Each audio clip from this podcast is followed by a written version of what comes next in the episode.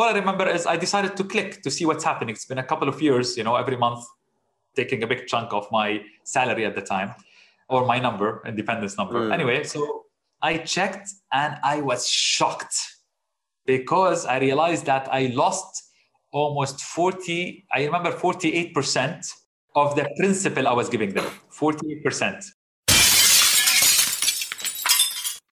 Hello, fellow risk takers, and welcome to my worst investment ever. Stories of loss to keep you winning.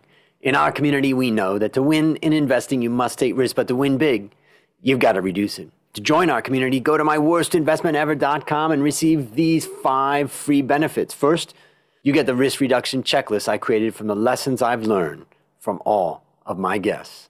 Second, you get my weekly email to help you increase your investment return. Third, you get a 25% discount on all A Stotz Academy courses. And fourth, you get access to our Facebook community to get to know guests and fellow listeners. And finally, you get my curated lists of the top 10 podcast episodes. Fellow risk takers, this is your worst podcast host, Andrew Stotz from A Stotz Academy, and I'm here with featured guest Mohanad Alwadi. Mohanad, tell us a little bit about yourself and whether you're ready to rock. Thank you very much for having me on the podcast. I'm really excited to be part of it. It definitely has a very catchy headline to it.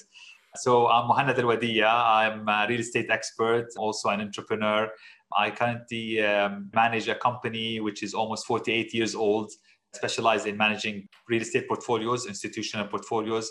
We manage portfolios worth almost 4 billion US dollars across the Middle East region. I'm a published author and I have a uh, top rated TV and radio show here in the uh, Gulf region, in the Arab world. And I'm very excited to be with you today. You know, I was going to read your bio, but you just did it so well that I think you hit all the major points. But the one I would highlight is that $4 billion of portfolio is pretty impressive. So you're really someone that understands real estate. And I think that you know, one of the things that we talked about before we turned on the microphone was the idea that, you know, when you're young, you look at senior people in your industry or the place that you want to be, and you think that, ah, oh, they haven't, they've got it all going and they didn't make mistakes, but they didn't realize that we all have made a lot of mistakes. And so I'm really excited to get you on the show to talk about yours. So why don't we get into it? Yeah, let's do that. now it's time to share your worst investment ever. And since no one goes into their worst investment thinking it will be, tell us a bit about the circumstances leading up to it and then tell us your story. Sure. Andrew, I heard once a quote that said, uh, bad decisions make good stories. And mine is definitely a fantastic story because it was based on a very, very bad decision that happened almost two decades ago. I still remember I was extremely uh, excited about life. I was at the beginning, I was just graduating from university. And my goal back then was to become independent. I wanted to I wanted to break free from my family's, you know, being the, the main source of income, where I get my income from. So uh, the plan back then was first to identify my number. And I think a lot of people relate to this. Everyone has a number where they feel I can be free if I can achieve this number. Back then, that number was in the range of around $2,000. I thought if I get this every month, I will break free. I will be absolutely independent financially from my family. And the best way back then to make this happen was to get a job. So I applied for a lot of jobs and then I got myself a very good job. I worked extremely hard. I had to kiss up to my boss, make all my clients super happy. And guess what? After a lot of hard work and with commitment and consistency, I achieved that number. So I got the salary of my dream. I felt super happy, super excited. But guess what happened? After a while, I realized that this number is not enough anymore because we're all greedy. We all have higher expectations. We're ambitious. So my expenses grew, and I decided that I need to increase my number with it to grow the number. And back then, I thought maybe another thousand dollars will resolve my problems. I'll be happy. And guess what? It became easier because I know the drill. By then, I knew the drill. I had to kiss up more to my bosses, work longer hours, make more clients happy. And after a while, I got it. But again, I wasn't satisfied for a long time. So this time, I decided to increase the number substantially so I don't have to do this every you know year or two. so I decided back then maybe I should raise it from let's say three thousand dollars to ten thousand dollars. because I thought I don't want to keep working on just small targets, building them up. I wanted to have a more ambitious, you know, number. And while I was working so hard towards achieving this number and my ultimate, you know, freedom goal or investment at that time in myself and in my, you know, uh, independence, something happened that changed my life forever. I found out that I was going to become a father. And, and I'm sure whoever goes through this experience, you know, the first child, is really a moment of truth. It changes any any human being, uh, male or a female. At that time, I was shocked. I actually was so I had a lot of mixed feelings. I was so happy, but I also panicked because guess what? I was working on my investment plan, on my plan myself, or my independence plan, but I never thought of having another person that I need to work for. So I freaked out and I wanted to come up with a plan to secure my soon to be born baby girl. And back then, with my knowledge, with my experience, I decided to go and consult the person who knows about money the most, my trusted, if you want, friend who knows everything about money. And guess who that person was? My banker. I rushed to my bank. I, I know. it gets better. I got so excited. I went there and I broke the news to my so-called friend back then that I trusted about everything. He, he was the person in charge of my account, you know. Mm. So I told him, hey, listen, I'm going to become a father. And he said, congrats. How can I help you? I said, I need to secure the future of my soon to be born daughter. And he's like, I've got you covered. And he pulled out a very fancy folder, opened it up, and there was there the golden investment, long-term investment plan that actually I found out later that this was a product that the bank was selling on behalf of an insurance company, you know, a long-term investment plan for they had two options 18 years or 21 years depending on how much you want to invest for your child. So without any hesitation i decided to allocate a big sizable portion of my number that i was working hard to achieve towards my the most precious person in my life, my daughter at the time, before she was even born. Mm. I signed that agreement, a commitment that I will be investing every month with this company with the promise that they're going to give me a very big amount of money when my daughter becomes 21 that money will help her in going to uh, i remember it was 18 sorry that money was mm. going to help her to to university to get a good degree. And then from there she'll get her own job and start working on her number like i decided to do with myself. So what happened after that that just uh, can't be more beautiful than that. It's really nice yep. honestly. And i know a lot of people relate to this you know. A lot of these insurance or bankers come to you with these fancy nice uh, plans long-term plans. And you can't i mean you can't blame someone like yourself in that situation you know. I mean we're trying to do the best. I was young i was committed uh, working really hard uh, i was really at the middle of climbing the ladder of the corporate world and then i got hit with the most emotional experience anybody could experience becoming a father you know and honestly, I just went with my gut, with my emotions. I went with the person I trusted the most. You know, why would I question him? My my account was always accurate. You know, mm. uh, so um, anyway, after a while, I went back to my normal life, working hard. My daughter was born. I kept working every month, uh, deducting the amount, and I just left it there. You know, every month they take a big chunk, and I kept working hard to achieve my security, my independence, and my daughter's future. And then I remember after a couple of years, I was checking my email and I used to get from them these quarterly reports, which I never checked because, to be honest with you, I felt, you know, I'm leaving, I'm, I'm entrusting the person who knows about the money and the bank with this. So I used to ignore these reports. I honestly didn't understand them even. I didn't have the knowledge to read them. So all I remember is I decided to click to see what's happening. It's been a couple of years, you know, every month taking a big chunk of my salary at the time or my number, independence number. Mm. Anyway, so I checked and I was shocked because I realized that I lost almost 40, I remember 48% of the principal I was giving them. 48%. And mind you, I was giving them a very big portion of my salary at the time. So anyway, I called first the banker, my friend. And I was like, there seemed to be a problem with my statement. And it's like, what's the problem? I told them almost 48% are lost. And he said, Yeah, it seems to be a problem. Why don't you call them directly? I wouldn't know how to help you. So he just gave me up immediately. So I called the company, the insurance company, the main supplier of this plan. And they said, No, there's no mistake. Yes, you've lost this much. And I'm like, But what do you mean? I'm supposed to be gaining, not losing. And we kept debating over the phone. Then I decided to have a meeting with them. So I went, I uh, scheduled a meeting. I went to them. I met the head of investment at the time, a senior person. He met me and he was extremely cold, Andrew. He told me, listen, you didn't read the contract, you just signed it. It says that there's a big chance you could lose money. And if you're not happy with our performance, why don't you change how the fund is allocated? Your money is allocated to these different instruments. And I told him, I know nothing about investments. Mm. I'm just a very good employee. And he said, Well, this is your problem. So I told him, What are my options? What if I want to stop the plan? He said, You will lose everything that you invested, the whole principle. Then I told him, What if I want to, what if I lose my job? He said, If you lose your job, then you cannot pay, then you lose everything you've saved with us so far. And I was stuck. I didn't know what to do. So I remember I left the meeting while I was walking from the entrance of their company to the elevator in the fancy building where their offices are. I had maybe the worst walk of my life, the walk of shame, I called it. Mm. I felt so ashamed with myself. I knew I made a mistake.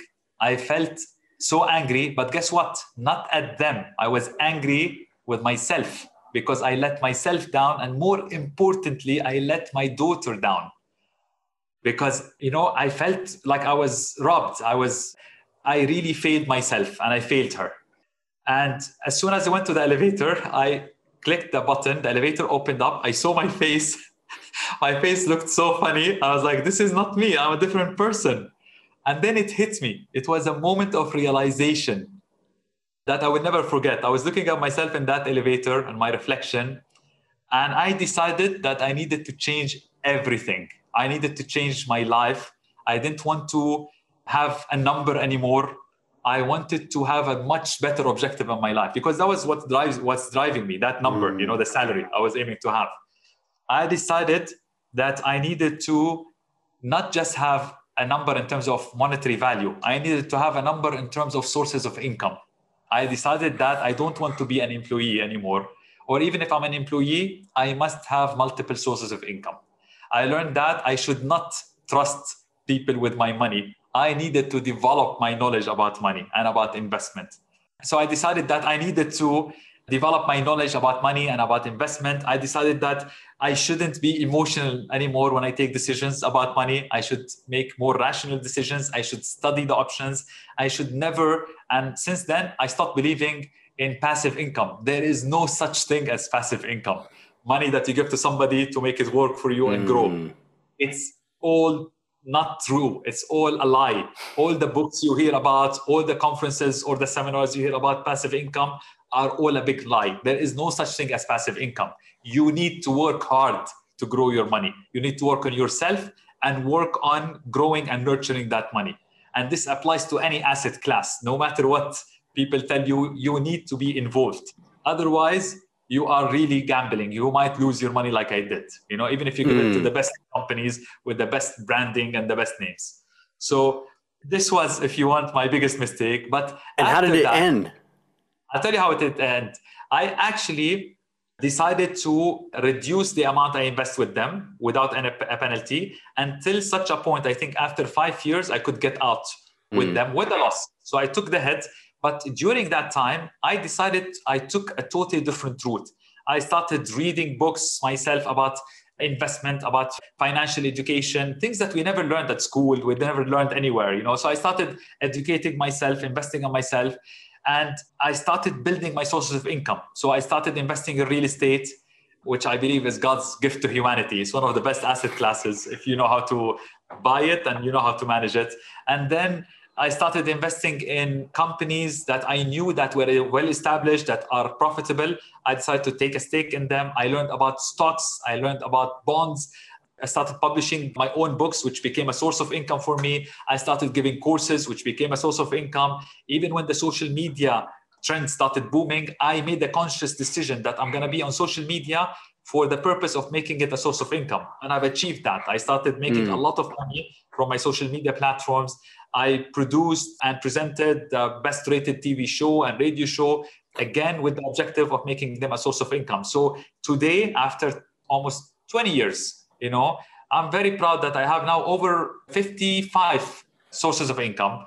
I changed I changed my destiny. I no longer want to depend on anybody. I want to be the manager of my uh, investments. And now I'm also entrusted to manage portfolios worth billions of dollars for other people. So this is my story. I, I, I, know it might sound like some people heard this. Yeah, I also have a plan for my kids, you know, a long-term saving plan or investment plan. Be very careful about it. And there are so many lessons. I can tell you a lot of things that I learned from this story. But mm but in general, this is my I would say uh, the biggest mistake I made when it comes to investment. But Got thank it. God it helped me become the person who I am today. Mm. Well, maybe I'll summarize a couple things that I take away from your story. The first one is that, you know, one of the things I always say is that never invest. Now, now this doesn't apply in this case, but I always give advice: never invest with someone who calls you. Yeah. and what I often say is that, you know, in the world of finance, nobody moves unless they get paid. Yeah. And so if somebody's calling you, they're taking this effort. Now, in this case, you walked in, but it's a little bit like walking into a supermarket and not knowing anything about nutrition. You're going to see the signs of the, the candies and the snacks and the colas and all of those things is what you're going to see. And you're going to go directly to those things. If you didn't know about the importance of nutrition, sorry, you're going to suffer. And you're yeah, going to suffer from, you know, that. So why would investing be any different? And so that's the first thing that I take away. I love what you said about passive income because also the other thing that people think about and the the flaw in the thinking that you had too when you were saying, you know, when you were talking about I wanted to have two thousand dollars, I want to have three thousand dollars, I want to have ten thousand dollars let's just take $3,000. If somebody said that they wanted to have $3,000 in income each month, if we say that that equals about $36,000 per year, and let's just say that you're going to get 4%, let's be conservative right now and say 4% return. That means you got to have $900,000 to be able to live off that. Now, that's a lot more money than what most people think when they think they're going to make some, you know, passive income. But the key thing where there's a lot of misunderstanding is that we all are shown these exponential curves. If you start investing now and you invest over time and it grows and it grows exponentially. Like look at Warren Buffett. They say that, you know, 80% of his wealth happened in the last 10, 15 years because yeah. it's compounding. What most people don't understand when they hear the nonsense about passive income, what they don't understand, the people that are talking about it and the people that are listening is that if you were to take your money out of your investment for your monthly living, you don't get the compounding. Correct. Compounding assumes all of the income and all of the gain that you receive is being reinvested in that instrument or in that investment. So that's the second thing I just want to reiterate. I love what you said about there is no such thing as passive income. The third thing is I try to teach people to separate the creation of wealth and the growing of wealth creating wealth is what we do to creating these income streams, working hard to get them. And the stock market is a place where we can try to grow that wealth, not to create it. Yep. And the last thing that I would just say is that, you know, in Asia in particular, there's so many insurance products that are being sold that to me are a waste of money, a scam. I've just got a guy, a friend of mine. He used to live in Bangkok. He went to, back to the UK and now he just told me he just got a job. I believe it was in, in the Middle East. I don't know, Dubai, where. But he told me, I'm now making huge money and I just got this great opportunity to invest with this insurance policy and then this and that. And he said, But I know you're a financial expert, so I want to just send it to you before I sign on the line. And I said, Call me. We need to talk because you're about to get ripped off. And so many of these things, the fees are super high. Not only that, but there's also penalties for getting out. So I think a huge lesson from this also is for the listeners out there stop. When you're presented with an investment proposal by someone, stop, take it home, look at it, read it, ask advice from people who know because you could get trapped into that. Is there anything you'd add to my takeaways? I took away a lot from your story. No, I, I agree. I just want to add also from what I learned is that I just went with the decision without thinking about it. I was driven by emotions because we all go through moments where we just make a decision because most people want to invest because they want to secure their futures or the futures of the ones they, they love. And if you really care about them, you shouldn't be emotional about it. Yes, I understand it's an emotional, the reason or the motive is emotional, but your decision should not be driven by that. So that's one of the things that affected me. I think that I learned from you as well before we started recording is you should always be careful about misplacing your trust because I trusted my banker. Guess what? Biggest mistake ever. You should never trust your bankers ever. You know, they're good only at keeping your accounts, but they're not good when it comes to offering you professional investment advice. As you mentioned, they have a motive behind it. I also went into the trap of not monitoring. Another thing I learned from you, I wasn't monitoring the plan. I I found out only after like two or three years passed about what happened and how bad it was. If mm-hmm. I knew mm-hmm. earlier, I maybe would have made a different decision to at least reduce the contribution I was giving them. I was giving them a very big portion. So I think all of these lessons with the things you mentioned would be very valuable for people to consider. And I know not just in Asia, even here in the Middle East, in the Gulf region, in Dubai, every day, you know, banks are being asked or incentivized to offer their clients long-term investment schemes from insurance companies. So please be very careful about it. I've never heard, and people can actually just to prove what I'm saying, Google people's experiences with these companies and these long-term saving or investment plans. And I rarely come across anybody. There are actually nobody, and you can tell if there are some positive comments, they are fake. The mm. genuine ones, you can know they're genuine. 99% of them they have failed miserably with these plans. So we should learn from mistakes. We should learn from this story and from other people's stories and the comments we can see and seek professional advice from independent consultants like yourself or people who have been through you know the journey and really have a genuine interest to help not just and share knowledge not just you know trying to sell you something there's two other things i would add too that i was just thinking about you know the first one is that not everybody can generate 55 different types of income streams. And if you're yeah. listening to this and you feel discouraged because you heard that, I would also say that there's nothing wrong with having a good job, making good money, and keeping your monthly spending below your income. You are creating wealth each month through your salary.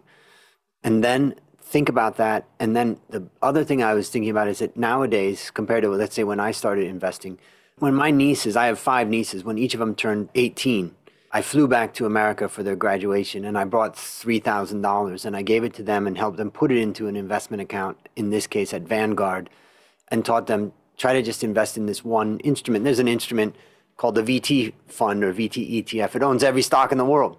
I was like, yep. forget everything else and just every month put some money in there and don't ever sell. Just let it grow over time. And you know that i have a course about that i have a book about that i've done you know advised that for a long time. But the point is whether you do it on your own or you do it with a little bit of help it is not expensive and it's not too difficult to learn on your own to invest on your own. And so i think that's a lesson that i want everybody to learn. Let me ask you last question. What's your number one goal for the next 12 months I actually have so many exciting plans, but for the next 12 months, I'm actually starting up a uh, crowd investment platform here, a fintech company in Dubai, and it will specialize in actually making real estate a mass opportunity for people to invest in. A lot of people criticize real estate for requiring a big capital. I'm trying to actually change that perception. And I don't want to go through REITs, real estate investment trusts. I'm making it much easier where people can actually review specific assets, invest in it with a small amount as low as $1,000.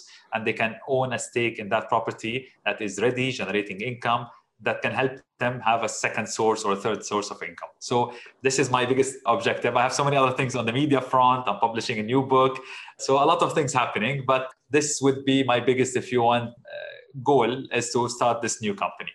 That sounds exciting. And we'll have links in the show notes for everything that we just talked about and hopefully for anybody that wants to follow it up. What's the best way for them to reach out to you? They can reach me through my email or my social media platforms. I have over 2.7 million followers now across all my verified social media accounts on Instagram, Facebook. I'm even on uh, Snapchat and TikTok, LinkedIn, obviously. So they can follow me anywhere. They will find the blue tick on all yep. these platforms. And uh, very interactive. I love to interact with people. And I do offer a lot of advice whenever I have time, you know, just uh, mm. quick answers to specific questions. Well, I think we can all follow you and also learn from you on not only not only all that you can teach, but also how you manage all that, because that's a lot of stuff to manage.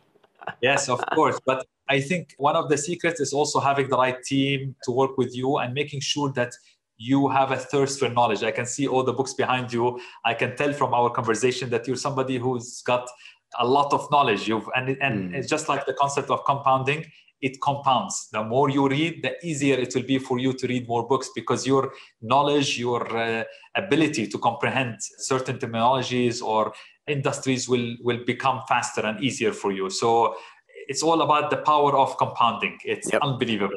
yeah. And knowledge is the one thing that nobody can take away. Well, listeners, yeah. there you have it. Another, go ahead. I'm so sorry. I was just going to add to you knowledge, investing in knowledge is the only thing that you will never lose in it's definitely the best investment ever. I've never heard a person enrolling in a course or reading a book and they lost money in it. You don't. You always gain something and you will never lose when you invest in yourself. And I, I went back to do my PhD at the age of 47 and graduated when I was 50. So I challenge any of the listeners, right, that we are never too old to learn. Well, ladies and gentlemen, that is another story of loss to keep you winning. My number one goal for the next 12 months is to help you, my listeners, reduce risk and increase return in your life. To achieve this, I've created our community at myworstinvestmentever.com, and I look forward to seeing you there. As we conclude, Mohanad, I want to thank you again for coming on the show. And on behalf of A Stotz Academy, I hereby award you, yes, you, alumni status for turning your worst investment ever into your best teaching moment. Do you have any parting words for the audience? Thank you very much. It was really exciting. I'm honored. Honestly, it was such a nice uh, interview, very uh, natural and uh, amazing. You're a great speaker. I love the podcast. I'm going to watch most or all of them, hopefully, if I have time. I'll make sure I have the time to see them all. My uh, advice to everybody is just keep investing in yourselves, even if they're small, but try to start building other sources of income for yourselves. And that's it. Thank you very much. Fantastic. And that's a wrap on another great story to help us create, grow, and protect our well fellow risk takers. This is your worst podcast host, Andrew Stotz, saying, I'll see you on the upside.